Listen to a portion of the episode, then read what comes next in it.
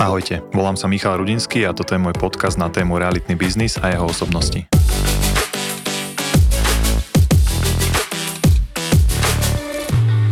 Dnes je tu prvá časť a ja som si dovolil vybrať tému potreby klientov a trendy pri výstavbe kancelárií, kde sú mojimi hostiami zástupcovia spoločnosti Capexus. Vítam preto Michala Kolesára, generálneho riaditeľa spoločnosti, a Juraja Viku, obchodného riaditeľa. Ahoj Michal. Ahoj Michal. Ahojte. Michal, začnem tebou, keďže sa poznáme už dlhšie a viem, že funguješ v realitnom biznise naozaj dlho. Um, povedz nám trochu o vás, čomu sa venujete, v čom ťa zaujal tento biznis a ako vnímaš povedomie klientov v tejto problematike. Naša spoločnosť Capexus es ká sa venuje design and build, to znamená uh, príprave kancelárskych priestorov od A po Z, čiže od úvodného návrhu, dizajnovania, samotnej realizácie až po odovzdanie, už teraz pohovoríme, čipovej karty, keďže už sa kľúče nepoužívajú. Mm-hmm. A čím ma to zaujalo, ja som v minulosti, ako si hovoril, už som dlhšie v biznise a venoval som sa okrem uh, zastupovania nájomcov aj zastupovaniu prenajímateľov.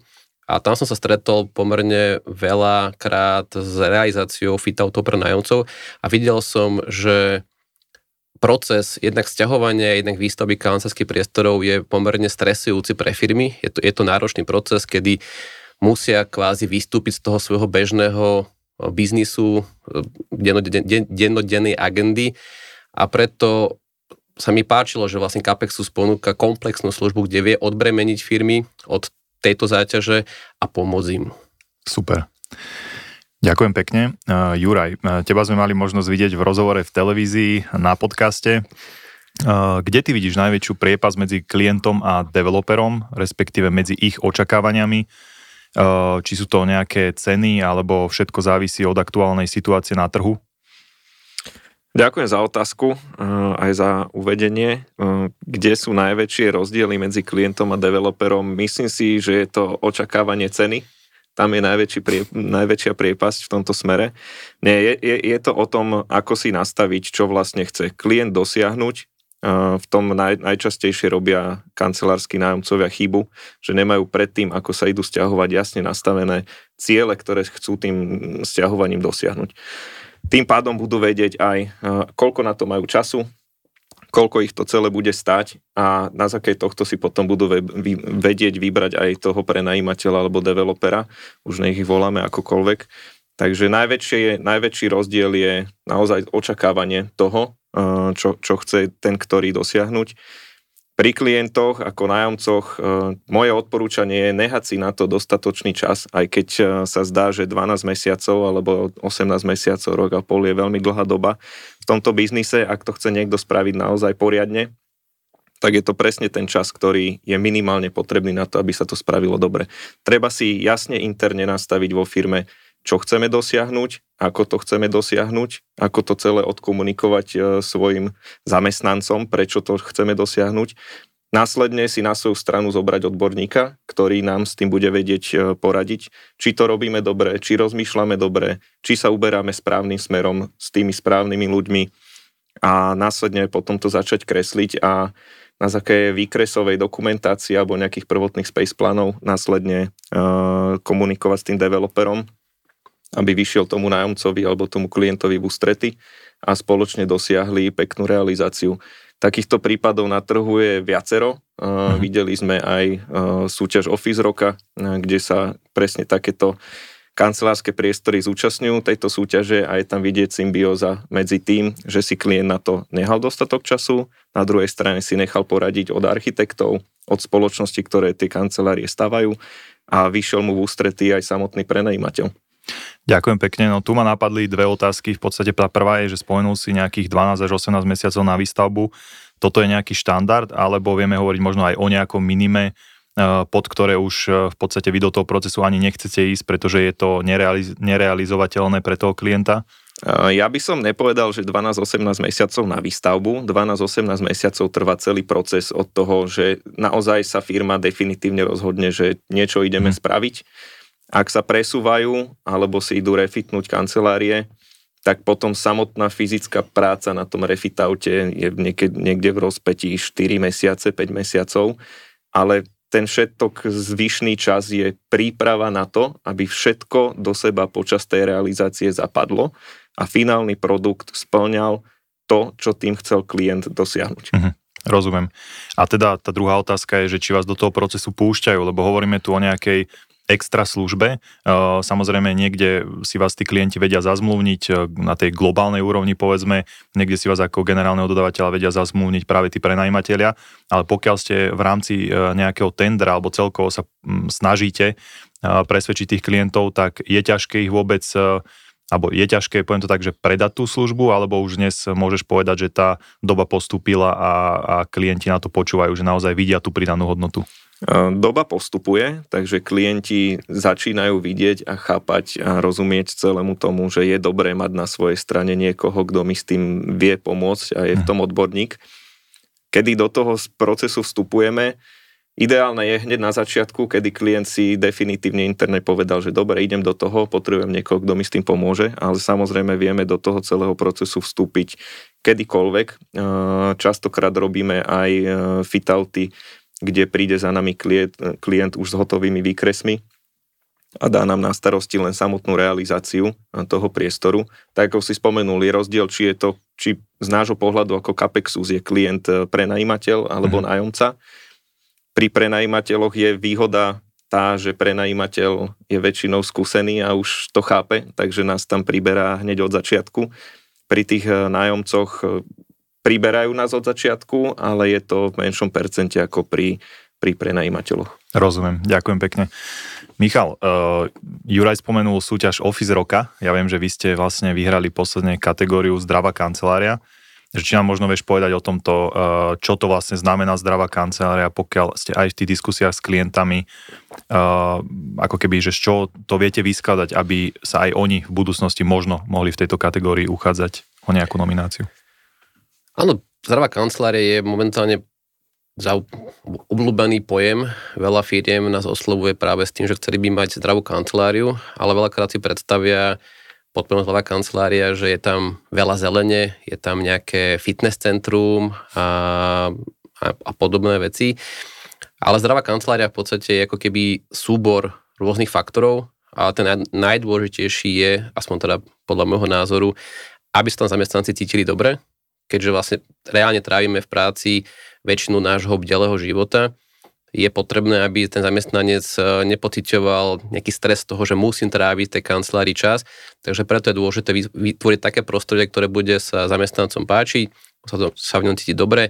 My sme napríklad, ako hovoríš, sme vyhrali Office Roka v tejto kategórii a to bolo, ja si myslím aj vďaka tomu, že sme to pojali vytvorenie pr- prostredia ako domácnosť, mm. že sme ako doma, preto máme tam obývačku, je, nie je to také nejaké klasické nasekané stoly v open space, ale vyslovene, že veľa, veľa vzdušného priestoru, veľa kobercov, závesov, a meké, meké prvky a takisto sme pomerne veľký dôraz kladli na akustiku, ktorá je v zásade momentálne asi jeden z takých najväčších problémov, čo vnímame a vnímajú to v zásade aj už, už aj naši klienti, kde najmä keď sa snažia dostať zamestnancov späť do kancelárie, tak jedna z takých tých hlavných výhrad je, že pociťujú hlučné prostredie, že keďže boli doma naučení, že boli sami v kuchyni zavretí a nemali, nemali externé vplyvy, tak teraz zrazu, keď majú prísť do open spaceu, kde je tam dvadsať tridsať ďalších kolegov, ktorí telefonujú, rozprávajú, vytvárajú bežný kancelársky ruch, tak nevedia sa sústrediť. Práve preto je vlastne dôležité myslieť aj na tú akustiku. A my sme to napríklad ošetrili tým, že sme celoplošne v rámci celého ofisu použili nástrek na strop akustický na báze celulózy, na báze eko, ekolo, ekologického recyklovaného papiera a toto veľmi, veľmi pomohlo. Druhá vec samozrejme, zdravo, zdravé, zdravé prostredie je čerstvý vzduch, mm-hmm. takže dobre vyriešená vzduchotechnika. My to máme okrem toho, že sme posunuli všetky anemostaty alebo sme ich dali do štrbinových výústiek na fasádu, to znamená, že nie je taký ten štandardný problém, kedy sa sťažujú zamestnanci na to, že im fúka za krk, nakoľko vlastne vzduch je vyfúkovaný priamo na fasádu, odtiaľ sa prirodzene odráža a cirkuluje v celom priestore. Máme otváravé okná a dôležitý aspekt pre nás, keď sme si hľadali nové priestory, bola terasa. A to bolo tiež vlastne aj, čo ocenila porota, ale myslím si, že to ocenujú hlavne naši kolegovia, že, že môžu tráviť na čerstvom vzduchu kedykoľvek. kedy potrebujú a toto, toto vnímam aj ako veľmi pozitívne. Áno, čiže chápem to správne, že čo si aj v podstate naznačil, že tá zdravá kancelária nie je len to, že prísť do práce na bicykli alebo na kolobežke, zacvičiť si v office, ale je to aj to po tej psychickej stránke, že mať kde si odpočinúť, kde sa ísť vyvetrať, porozprávať s kolegami, aby to nebolo len v tom ako keby pracovnom nasadení a strese. Presne tak, vytvoriť rôzne zóny. My napríklad máme takisto takzvanú herňu, kde máme pingpongový stôl, kolegovia častokrát, hlavne po obede, vieme, že človek sa naobeduje, trošku sa mu pre... presunie krv do žalúdka, je unavenejší, takže kolegovia to využívajú na zápasy pingpongové a máme tam vlastne stolný futbal, čiže vyslovene, že po obede vidím, že, že sa, sa veľká časť kolegov presúva do herne, kde strávia pol hodinku, trošku sa vzbudia endorfíny v ich tele a, a môžu sa vrátiť k práci. A takisto vlastne môžu si kedykoľvek sadnúť na gauč, ísť na terasu, čiže fakt, že tá práca nemá byť iba o tom, že dojdem osem hodín sedím za svojím stolom, klikám, telefonujem, ale potrebujem sa vlastne reálne aj trošku si oddychnúť, zrelaxovať sa počas dňa. Rozumiem. Tak keď bude turnaj, tak rád prídem. Určite. Rád te privítame. Čiže spomínal si tu aj e, v podstate nejaké red flagy. Ty si uvedol akustiku. E, Juraj spomínal, že ten proces je komplexný od A po Z, e, od toho prvého úvodného stretnutia klientov. Tak môžeme, poďme si skúsiť povedať tak globálne, že čo, e, na čo najčastejšie upozorňujete klientov, kľudne v tých jednotlivých krokoch, čomu by sa mali vystrihať a čo sú tie najčastejšie red flagy?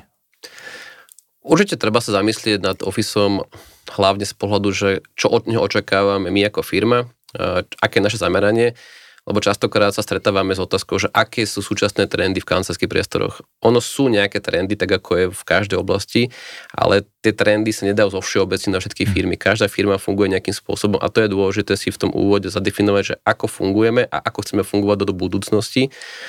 Nakoľko tiež vlastne upozorňujem klientov, že jedna vec je, kde firma je teraz, kde bude budúci rok, ale hlavne sa zamerať na to, že kde chce byť firma o tri, štyri, päť, šesť, sedem rokov mm. neskôr, keďže väčšinou aktuálne nájomné zmluvy sa zatvárajú na dobu sedem a viacej rokov a tomu sa zod...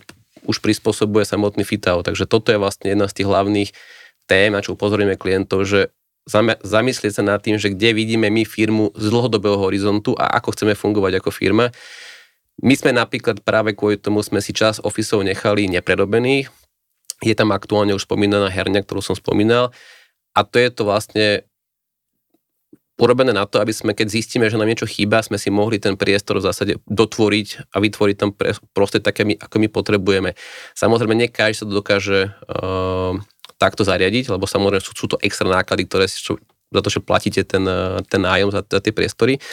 Ale práve preto my odporúčame klientom, pokiaľ povedzme, že nemajú úplne stabilizovaný biznis model alebo nevedia úplne teraz presne povedať na sedem rokov dopredu, že ako budú fungovať, uh-huh. zamýšľať sa flexibilne, alebo ten priestor urobiť tak, aby bol čo najflexibilnejší a bolo možné ho počas toho obdobia kedykoľvek prestavať jednoducho, s minimálnymi nákladmi a prispôsobovať potrebám firmy. Rozumiem. Že tu vám možno napadá tak otázka na obidvoch, uh, možno Juraj, ty začni, že či je toto spojené aj s tým pojmom new normal, aby tie kancelárie boli flexibilnejšie, lebo vieme, že keď tu teda boli nejaké covidy a rôzne iné nešvary na trhu, tak bolo treba reagovať a zistilo sa, že nie, nie je to úplne flexibilné. Samozrejme, nie je to úplne flexibilné možno aj z toho zmluvného hľadiska, dlhodobé zmluvy, ale teraz z toho priestorového. Spomenulo sa tu aj, že teraz firmy bojujú, alebo teda snažia sa nejakú časť zamestnancov prinavrátiť do toho ofisu a spraviť to atraktívne. Takže či teda tú flexibilitu samotného priestoru môžeme spájať s tým hybridným modelom alebo nejakým pojmom new normal, alebo že ako to vidíte vy, že čo je vlastne ten new normal alebo hybrid model, alebo akokoľvek to nazveme. Poviem, ďakujem za otázku. Poviem možno za mňa, Michal, kľudne ma doplň. Pre mňa flexibilný priestor a new normal sú dva odlišné pojmy a poviem aj prečo. Je to z toho dôvodu, že flexibilný priestor nie je vhodný pre každú firmu a new normal, ako sa to snažia pomenovať všeobecne, je takisto neaplikovateľný pre, pre každú spoločnosť. A treba sa nechať inšpirovať novými vecami, treba vnímať, čo sa deje na trhu, ísť si pozrieť nový priestor, pochytať si ho, mať z toho nejaký zážitok, ale takisto ako nie každý dokáže chodiť v roztrhaných džínsoch, tak nie každý dokáže mať open space a nie každý dokáže pracovníkov nehať štyri dni do týždňa na home office. Preto aj s klientami, keď sedíme, čo sa týka nájomníkov, snažíme sa s nimi konzultovať, čo chcú dosiahnuť prerábkou alebo presťahovaním. Ak im ide o to, aby sa im zlepšil nájom, aby platili menej alebo mali menej metrov štvorcových, je to iné zadanie, ako keď nám povedia, že sa snažia prilákať ľudí naspäť do ofisov po, po covide, aby, aby nerobili na home office a snažia sa sceliť ten kolektív dokopy. Takže áno, flexibilné ofisy sú super, ale nie sú pre každého. Právnická firma ťažko bude mať open space, ktorý je najflexibilnejším priestorom, pretože sa v ňom rozhodí nábytok na novo a je z toho nový priestor.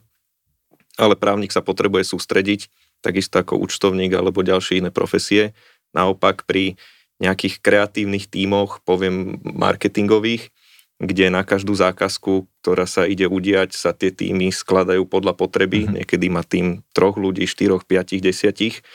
Tí práve, že ten flexibilný priestor potrebujú a pre tých rozumný open space, nie taký, ako si pamätáme z, z filmov osemdesiatych, deväťdesiatych rokov amerických, ale rozumný open space, dobre navrhnutý, je to najlepšie riešenie. Mhm. Takže čo je nový normál? Nový normál je to za mňa, že ľudia sa majú spájať, ale budú čiastočne zostávať aj na home office-och uh-huh. a k tomu sa musí prispôsobiť pracovné prostredie v tom zmysle, že im vytvorí také prostredie, do ktorého budú chodiť radi a nebudú to brať tak, že musím ísť do práce. OK. Tomu niečo dodať. Jasné. Ďuri to povedal úplne presne. Uh, áno, home office nie je pre každého. My napríklad máme tiež home office uh, daný v našich podmienkách, ale využíva ho možno reálne dvadsať percent, dvadsaťpäť percent kolegov hmm. jeden deň v týždni. Uh, nakoľko my sme firma založená veľmi na uh, tímovej spolupráci, uh, veľa spolu komunikujeme, uh, radíme sa a nie je preto úplne efektívne ani pre každého hodné, že stále potom riešiť cez telefón, nejaké Teams, teams cally a poslať iba e-maily. Takže aj preto, že kolegovia síce môžu pracovať z domu, ale využívať to skutočne málo. Takže je to, ako povedal Juri, je to veľmi individuálne a to si musí každá firma zvážiť. Na druhej strane, čo mňa osobne teší, je, že z takého toho úvodného ošielu, keď došiel COVID, kde všetci boli úplne nadšení z toho, že autora sa už bude robiť len z domu a, a sto percent home office a firmy, aby vyšli zamestnancom, to reálne ponúkli veľa, veľa firiem, tak pochopili jednak aj firmy, ale pochopili to hlavne zamestnanci, že nie je to úplne, že to šťastné riešenie pre ten duševný zdravotný stav, kde by teraz mal ten zamestnanec stráviť celý deň by bol doma, Bez, bez kolegov, ja si to neviem ani predstaviť. Áno, áno, ja som bol veľký kritik uh, toho takého uh, permanentného home officeu, ja si pamätám, že a hlavne veľa, veľa aj z mojich známych uh, práve uh, boli mladé rodinky, uh, fakt uh, s jedným dieťatkom, kde manželka bola na materskej a, a dostali sa v podstate ako keby do nejakej uh, krížovatky a že teraz kdo, uh, rozhodnúť sa, že kto bude kedy doma, aby mal kľud, či už ten uh, muž pri práci alebo tá manželka pri výchove dieťaťa. Uh, čo ma tak ešte napadá je, že Uh, OK, máme tu nejaký dizajn kancelárií, uh, priťahneme tých zamestnancov uh, do ofisu. Chcem sa opýtať, uh, dokážeme dobrou kanceláriou eliminovať uh, nie úplne dobrú lokalitu alebo nie úplne dobrý objekt? Ja si myslím, že áno. Uh, samozrejme, že robili sme všetci traja v realitnom biznise, prenajali sme kancelárie, tak vždycky bolo to lokalita, lokalita, lokalita, bolo to, to kľúčové pravidlo. Ale samozrejme, že vieme vynahradiť zamestnancom. Jednak výhoda zlej lokality je dobrá dostupnosť parkovacích miest, čo samozrejme je, že handicap dobrých lokalít. Takže to je jeden benefit, ktorý vie firma ponúknuť parkovacie miesta svojim zamestnancom. Ale čo sa týka kvality pracovného prostredia, to je možné vybudovať v podstate kdekoľvek. Vieme, momentálne veľmi populárne sú rôzne coworkingy, rôzne bývalé haly prerobené na kancelárie. Samozrejme, že má to svoju špecifickú klientelu, ale hlavne pre mladých ľudí je to už veľmi zaujímavé, atraktívne prostredie napríklad. Rozumiem. No a ďalšia otázka v podstate, že my sme tu povedali, že vy dokážete tú službu zastršiť komplexne, tak vieme si možno povedať, že čo všetko obsahuje, alebo na aké oddelenia, ak to môžem takto povedať, vieme rozmeniť vašu firmu, že nie je to len o tom, ako keby, že byť tam ten advisor v zmysle toho, že poradíme, ale teda je tam asi aj architekt a tak ďalej a tak ďalej. Možno Juraj? Tu by som sa chopil slova ja. Áno. To, to, čo dokážeme spraviť je... Čo nerobíme, začnem tým, čo nerobíme, nehľadáme kancelárske priestory, na, na to sú tu iné agentúry, ale odvtedy, ako sa klient rozhodne, že chce niečo so sebou urobiť, kľudne aj vo vlastných priestoroch, nemusí sa stiahovať do nových, tak mu vieme poradiť so všetkým. To znamená, robíme workplace consultancy, to znamená, meriame efektivitu využívania jeho súčasných priestorov a dávame návrhy, ako to vylepšiť, prípadne pozmeniť. Častokrát býva výsledkom aj to, že využíva súčasné priestory dostatočne dobre, čo neznamená, že ak sa presťahuje ich, bude využívať horšie alebo lepšie, ale dokáže tým, tým niečo docieliť presťahovaním. Takže to je prvý krok, je workplace. Následne vieme pripraviť space planning alebo test fity, už každý to nazýva po svojom, mm-hmm. kde sa vlastne zistí efektivita nových priestorov alebo vylepšenie tých súčasných. Následne spravíme výkaz výmer. Neviem, či môžem takéto termíny, či niekto vie, že čo to znamená, ale vlastne robíme nacenenie toho priestoru, to znamená každého toho prvku, ktorý tam má byť vybudovaný alebo prinesený, na základe čoho vzniká nejakým spôsobom rozpočet. A tento sa potom iteruje samozrejme s našimi architektami tak a upravuje sa ten space plan, aby, aby to budžetovo rozpočtovo pre toho klienta dávalo zmysel a následne, ak ten klient sa rozhodne, že dobre, toto pre mňa dáva zmysel, spĺňa to čísla a chcem ísť do toho, tak mu samotný, tak mu samotný priestor vieme vystavať a na konci celého tohto procesu mu pomyselne dávame buď kľúčik alebo elektronickú kartičku od, od priestoru. Samozrejme je to tak, že my aj počas tej výstavby sme neustále s tým klientom v kontakte. Máme kontrolné dni, kde sa zúčastňuje, kde s ním konzultujeme ďalšie veci, vylepšenia. Častokrát aj samotný nájomca príde s tým, že počas tej výstavby alebo tej realizácie, keďže trvá štyri mesiace, sa mu zmenili niektoré veci interne vo firme. Potrebuje ten priestor pozmeniť, takže v tomto sme flexibilní. Pokiaľ je to niečo rozumné, čo veľmi nezasahuje do, do celého toho procesu výstavby, že to nemá vplyv extrémny na technológie a tak ďalej, tak to vieme pozmeniť aj počas samotnej výstavby. Takže klient na konci dňa dostane presne to, čo, to, čo požadoval.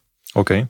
Ja by som možno doplnil, uh, to by sa nepotešil úplne kolega, ktorý tu aktuálne není, šéf architektov, lebo samozrejme, že popri space planningu nie je to podmienka, ale je veľa klientov využíva potom aj takú ten, tú nadstavbu, tak ako to poznáme, keď stavíme rodinný dom alebo byt, uh, toho dizajnovania samotného priestoru. Takže my samozrejme ponúkame vlastne služby dizajnu, vieme ten priestor kompletne nadizajnovať, vieme, vieme klientovi navrhnúť kompletne nábytok, celé, celé vybavenie, zamerať sa na akustiku, ktorá je veľmi dôležitá, ako sme to už v úvode spomínali, čiže vyriešiť všetky akustické problémy, upozorniť na možné problémy z pohľadu v tejto oblasti. Takisto vieme klientovi pomôcť s osvetlením, čiže aj, aj, aj spraviť navrhnúť osvetlenie, spraviť merania. Uh, napríklad my napríklad v office máme biodynamické osvetlenie, čiže možno aj v tejto oblasti mu, mu poradiť. Dá sa povedať, že dokážeme tomu klientovi urobiť priestor kompletne vybavený na mieru.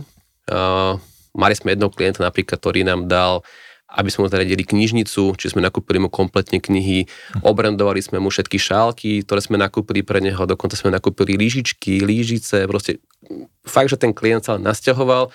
Jedine, čo bolo, že si zamestnanci priniesli notebooky, ale inak bol to kompletne vybavený office. Takže skutočne to závisí to od požiadaviek klienta, koľko tomu chcú času venovať, aký majú budget, ale keď nemajú na to čas, tak my vieme vlastne to kompletne ich od toho odbrmeniť a im to zaradiť do posledného špendlíka. Mhm. Tu možno, Michal, keď ťa ešte môžem ja doplniť jedna vec, a to je veľmi dôležitá vec, ktorú klienti, nájomcovia častokrát a, opomenú.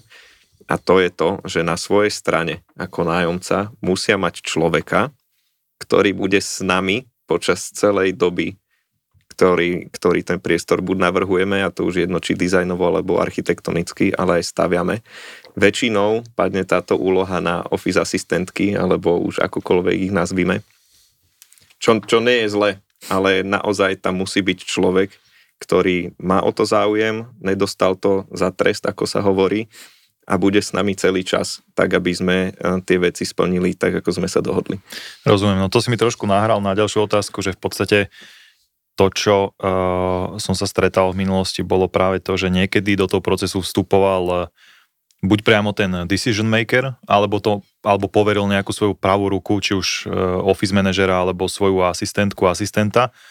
A niekedy sa aj stalo to, že proste tá firma išla do toho s tým, že dala voľnú ruku všetkým zamestnancom a že poďme rozhodovať a poďme nejak voliť alebo hlasovať, že možno, čo vy odporúčate tiež v tomto tým klientom pustiť do toho celú firmu, kde potom začne každý subjektívne presadzovať nejaké svoje záujmy, či už podľa bývania, alebo čo je vlastne ako keby tá zlatá stredná cesta, ak to môžeme takto povedať. Ako samozrejme, že nie je zlé dať zamestnancom možnosť podielať sa na tvorbe ofisov, ale treba, ako sme sa bavili tiež v predchádzajúcich otázkach, je dôležité, aby zadefinovala, zadefinovala management, stratégiu, alebo čo očakáva od, toho, od tých priestorov a, a kde oni vidia budúcnosť spoločnosti a od toho by sa to malo odvíjať. Samotná lokalita, áno, nie je zlé dať zamestnancom hlasovať možno, že ako by si, ako by si zvolili, Aby, aby došlo k nejakej možno kolektívnej vine, pokiaľ by sa to niekomu nepáčilo. A na druhej strane príliš veľká demokracia zo skúseností v rámci takýchto fitov to nie je dobrá, lebo tým pádom, hlavne pokiaľ nie je dostatok času. Uh, vieme, že každý človek je iný, každý človek má úplne inú preferenciu, preto je, je možno dobre si zadefinovať rámcovo nejaké podmienky. Napríklad my tiež, keď sme pribrali náš office, tak jedna ako keby z takých tých otázok na tým bola, že či by preferovali prácu v open space alebo by chceli sa nejakým spôsobom viacej rozdeliť po, po oddeleniach do kancelárií, a v podstate jednohlasne sa zhodli kolegovia, že chcú byť v open space, čo ma potešilo, ale takisto to bolo dobré, že tým potom nemohol nikto povedať, že prečo nemáme kancelárie. No pretože sme sa tak všetci zhodli, že toto bude najlepšie riešenie. Čiže je dobré dať ľuďom možnosť vybrať si, uh-huh. ale tak ako to je v, aj v bežnej demokracii, vždycky je to, jak sa hovorí, odsať pocať. Áno, áno, že treba, treba tomu stanoviť nejaké limity. No a v podstate ešte taká možná otázka. Existujú nejaké odporúčanie, alebo existuje nejaké odporúčanie na to, kedy sa pustiť do tohto procesu? Lebo tiež málo klientov si uvedomuje, že práve v lete je to dovolenkové obdobie, v zime, alebo tie najväčšie ako keby dovolenkové úseky v rámci roka, že či samozrejme závisí od toho, že kedy má práve ten pík tá firma, ale že či je možno, či to vieme vôbec povedať takto, že áno, radšej to riešte niekedy na jar, alebo proste na jeseň, len nie prosím v decembri a, a v auguste. Dobrá otázka. Odporúčanie naše je, pustite sa do toho. To je najdôležitejšie rozhodnutie, ktoré treba si spraviť a byť, stáť si za ním, byť o ňom presvedčený. To, či to bude v decembri, februári alebo auguste, je úplne jedno. Treba mať ale reálne očakávania. Ak sa do toho pustím v decembri, do celého procesu nemôžem očakávať, že vo februári sa udejú zázraky a budem buď to sedieť v novom priestore, alebo už bude prerobený môj existujúci. Takže pustite sa kedykoľvek do toho, stojte si za tým a majte reálne očakávania, kedy ten celý proces má byť ukončený. Ako som hovoril na začiatku, treba rátať s tým, ak to má byť kvalitne, dobre a podľa predstav, ten minimálny čas je dvanásť mesiacov. Ak sa do toho niekto pustí v septembri a chce sedieť prvého januára v niečom novom, je to možné, samozrejme, ale už tam bude prichádzať, alebo treba si uvedomiť, že tam bude prichádzať k veľkým kompromisom, mm. aj vzhľadom na to, že práve koniec roka a letná sezóna sú najpikovejšie obdobia v tom zmysle, že na konci roka chcú mať všetci uzavreté budžety, vyčerpané budžety a byť už šiesteho ideálne niekde s rodinkou a chystať sa na Vianoce, a naopak v lete mávajú aj dodávateľia veľké fabriky, odstávky technologické. Takže vtedy sa nenaváža alebo môže sa stať, že je výpadok v návoze tých dodávok. Takže pokiaľ má človek reálne očakávania, môže sa do toho pustiť kedykoľvek. Mhm. Zvykli si už vaše služby využívať aj menšie firmy, lebo samozrejme je to veľká pridaná hodnota, pokiaľ prichádza veľký hráč, alebo proste je tá firma naozaj globálna s päťsto zamestnancami, tak určite pre nich dobre mať, pokiaľ samozrejme to nemajú nejak interne, mať takéhoto partnera na svojej strane. Alebo už dnes práve aj tie malé a stredné firmy vidia túto službu ako added value v tom procese a aj keď hovoríme o firme možno do dvadsať zamestnancov, tak dokážu si tú vašu službu kúpiť, zakúpiť a vlastne využiť ju. Určite, určite. Čoraz viac vidíme, že nás oslovujú aj nazvime ich menšie firmy, ako si povedal, do dvadsať zamestnancov. Samozrejme, ten scope, ten rozsah tých služieb je tam nejakým spôsobom oklieštený, pretože reálne nepotrebujú využiť úplne všetko, ale využívajú to menšie firmy, využívajú to väčšie firmy. Poviem zo skúseností, čím väčšia firma je, tým dlhšie trvá celý ten proces samozrejme, ale tým väčší rozsah služieb si, si tá firma aj zoberie. Takže keď to poviem, je to tak ako s bytom. Keď si človek kupuje garzónku, tak asi tam nemá čo tak veľa zariadovať, tak osloví architekta možno len na nejaké drobnosti kuchynskú linku. Keď si človek kupuje päťizbový byt, tak už je tam toho viacej na premýšľanie a už to architekta oveľa radšej využia a nechá si poradiť so všetkým. Rozumiem, rozumiem. A teda pokiaľ by sa robil nejaký refit-out aj pri týchto menších firmách, tak dá sa to urobiť aj iba čisto nábytkom, alebo tam odporúčate, samozrejme záleží od, v závislosti od tej výmery tých kancelárií, alebo e, odporúčate možno výber e, nového priestoru, alebo aj nejaké stavebné úpravy? Je to veľmi individuálne, závisí to od dispozičného riešenia e, daného priestoru. E, napríklad, pokiaľ firma sedí v nejakom štandardnom áčkovej budove, kde sú sadrokratnové priečky a rozumne urobené, rozumne urobené technológie, tak nie je problém aj za malo peňazí spraviť pomerne komplexný refit toho priestoru. Ale je to, je to podľa potrieb spoločnosti. Máme klientov, ktorí vyslovene uh, chcú to riešiť iba nábytkovo, prípadne doplň nejakú akustiku, nejaké, nejaké, nejaké mal, drobné prvky do priestoru. A potom sú spoločnosti, ktoré si povedia, že potrebujeme zmeniť totálne kultúru spoločnosti, chceme proste tú firmu posunúť niekde inde. To najlepšie sa dá vyriešiť tak, že sa presťahujete do nových, prost- do nových priestorov. Takže, ako povedal Juraj, máme klientov veľmi malé spoločnosti, ktoré potrebujú, povedzme, že drobné služby od nás, ale máme aj klientov, ktoré, ktoré čo, čo sú veľké spoločnosti, ktorým máme, máme momentálne jednu veľkú nadnárodnú spoločnosť, ktoré redizajnujeme a prestávame kompletne celý headquarter dvanásť poschodí, ak sa nemýlim. Takže je to, je to veľmi individuálne a je to vyslovene, že klient od klienta. Uh-huh. A možno tá otázka na, uh, pri tej výstavbe a celkovo, uh, pokiaľ ste v diskusii uh, s klientom, vieme, že tie ceny za stavebné materiály proste nejak poskočili a uh, bolo, bolo možno ťažké pre, teraz to poviem, pre toho prenajímateľa garantovať nejaký budget, za ktorý vie tú kanceláriu postaviť, tak pokiaľ ste v tom procese vy stále viete povedať klientom alebo deklarovať, že nebojte sa ísť do toho, že aj napriek možno tomuto faktu sa to dá efektívne vystavať a vieme ako keby, alebo vy viete naplniť tie ich očakávania, alebo je ten trh naozaj teraz momentálne na úrovni, že je ťažké v podstate ako keby držať sa tých línií, ktoré boli ešte pred týmito krízami, nazveme to. Nemyslím si, že je to ťažké. Samozrejme, vždycky nám pomôže, keď klient má jasnú predstavu o tom, koľko do toho môže investovať. To veľmi pomôže. To je práve napríklad výhoda, keď, keď, keď si objednáte design and build službu. To znamená, že od, od návrhu až po realizáciu a poviete v úvode, mám na to, myslím si, pol milióna eur, tak tým pádom vieme, že architekti a, a spolupráci s projektovými manažérmi a s našimi kostiakmi, čiže scenármi vedia ten priestor navrhnúť tak, aby sa za to, za toho pol milióna dalo postaviť. Pokiaľ klient nešpecifikuje, aký má na to rozpočet, je to, je to potom ťažké. Čiže ak ten klient má jasnú predstavu, a môže byť aj malá, máme klientov, ktorí povedia, že my na to máme len, myslím si zase naopak, päťdesiat tisíc eur, tak my samozrejme trošku povieme, že fúha, ale vždy sa dá. Je to práve práca s Možno, že stačí len nejakú priečku posunúť, trošku posunúť technológiu, doplniť nábytok. Čiže ak klient má rozpočet, nie, nie je ťažké ten priestor zmeniť. Jasné, že vrchná hranica neexistuje, spodná, spodnú treba definovať. Tak. OK, no e, možno tak zase otázka pre oboch. E, v podstate ponuka kancelárie na trhu je rôznorodá. Vieme, že máme cez dva milióny evidovaných metrov štvorcových kancelárií. Je tiež možno dôležité povedať, že je totálne ten teda á bé štandard. A teda z pohľadu vás ako aj dodávateľa fitoutov, e, v čom vidíte hlavné plusy a možno aj mínusy tých moderných objektov?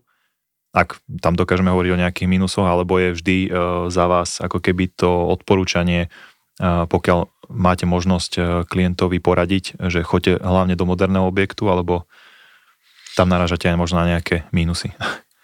Mínusy, neviem, či sú to mínusy, ale začal by som asi tou akustikou.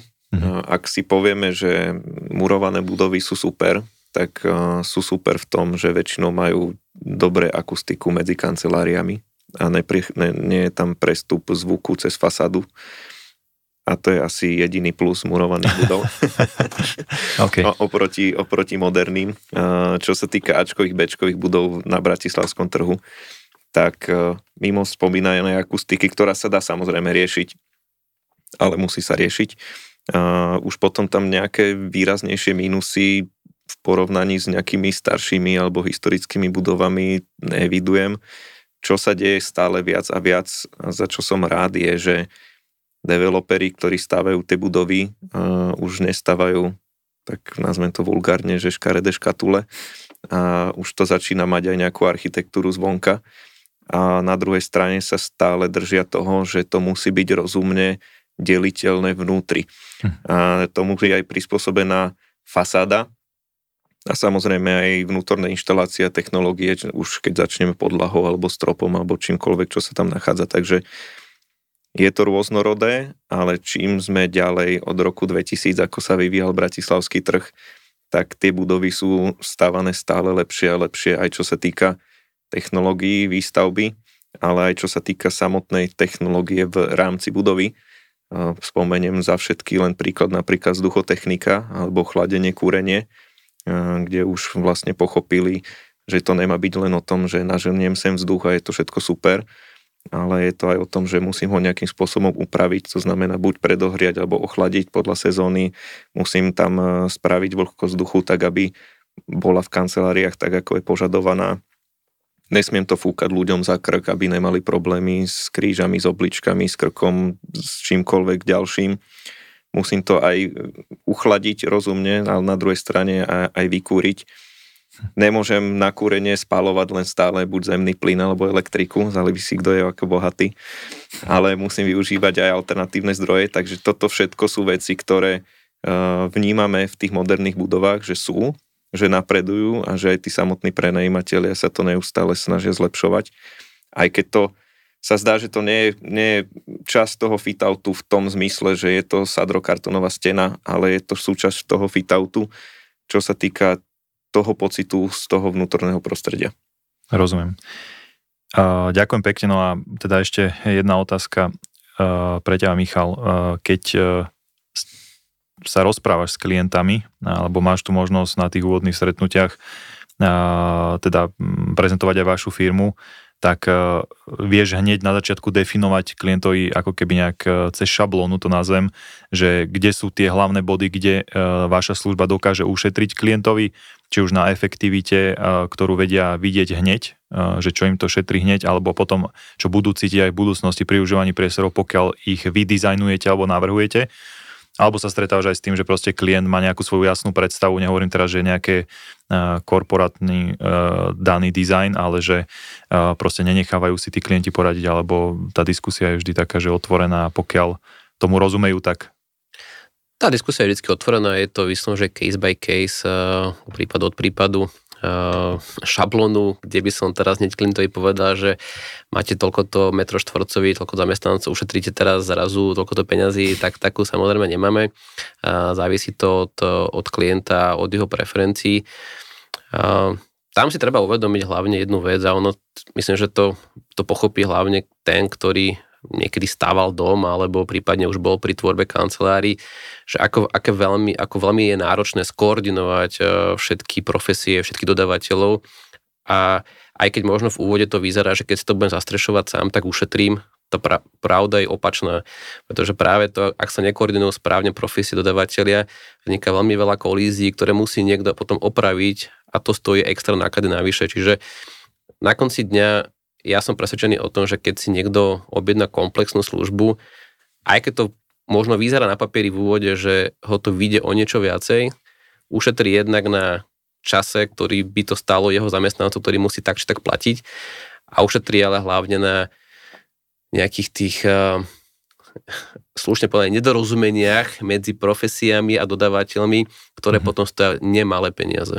OK. No, čas sa nám pomaličky blíži k záveru, tak mám tu ešte jednu takú otázočku na odľahčenie, že ako vyzerá váš uh, bežný pracovný deň? Tak môj, môj bežný pracovný deň začína dvojako.